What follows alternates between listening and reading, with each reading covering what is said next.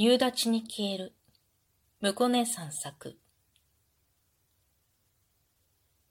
夏休みも残り少なくなる頃にはすっかり日常に飽きていた。僕はゲームはそんなに好きじゃないし、外でサッカーするようなタイプでもない。宿題はもちろん夏休みが始まってすぐに終わらせ、読みたい本は全部読んだし、見たかった映画も見終えてしまった。数少ない友達からも、お前つまんないな、なんて冗談なのか本気なのかわからない言葉を投げかけられる。つまらない。確かに僕自身でもそう思う。中学2年の夏休みなんて一番遊べる時期なのに、遊べてないのは僕がつまらない人間だからなのかもしれない。夏休み最後の日、今日は比較的涼しくて、でも分厚い雲がどんより空を覆っている。雨が降る前に愛犬の散歩に出かけることにした。家から500メートル先にある神社がお決まりの散歩コース。母親に念のため持たされた傘が邪魔くさいけど、まあ、仕方ない。ゆっくり愛犬と歩きながら神社の階段を登り、鳥居をくぐって驚いた。境内のそばで女の子が倒れていた。慌てて近づくと少し赤い顔をして女の子はぐったりしていた。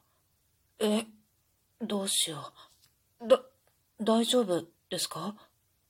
おーい。同じくらいの年だろうか。真っ黒な長い髪を一つに束ね、白い T シャツに柔らかい黄色のスカートを履いた彼女は、何度か声をかけると、うっすらと目を開いた。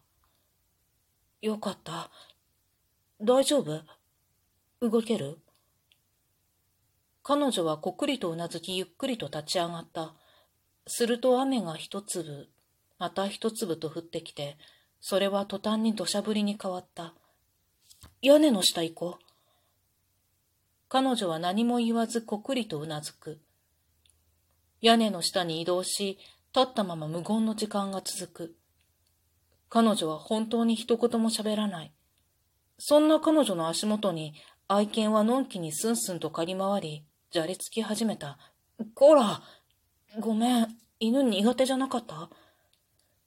彼女はそれでも何も言わない。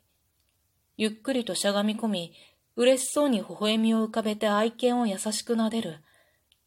言葉はないけど、なんとなく伝わってくるものがある気がした。クラスの化粧した女子が束になってもかなわないくらい綺麗な顔立ちをしている。黒い髪と対比して白い肌がより一層透けそうなほどに白くて、僕は内心緊張していた。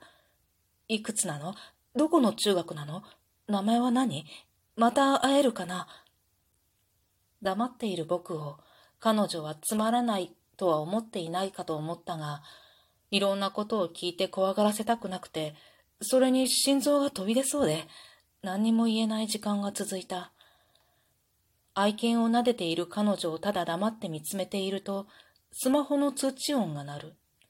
母親から、早く帰ってきなさいの LINE が届いていた。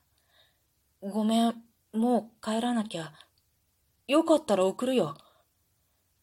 彼女は優しく笑いながら首を横に振った。でも、彼女はもう一度大きく首を横に振る。そしたらさ、傘、傘持って行ってよ。僕は走ればすぐだから。そう言って、彼女の白い手にぎゅっと傘を握らせ、僕は愛犬を連れ、雨に打たれながらひたすら走った。次の日は随分と晴れた。学校に向かうため家を出ると、玄関に昨日渡した傘が立てかけてあった。あれ以来、神社へ行っても彼女の姿を見ることはなかった。夏休み最後の日の夕立と彼女が、僕は忘れられない。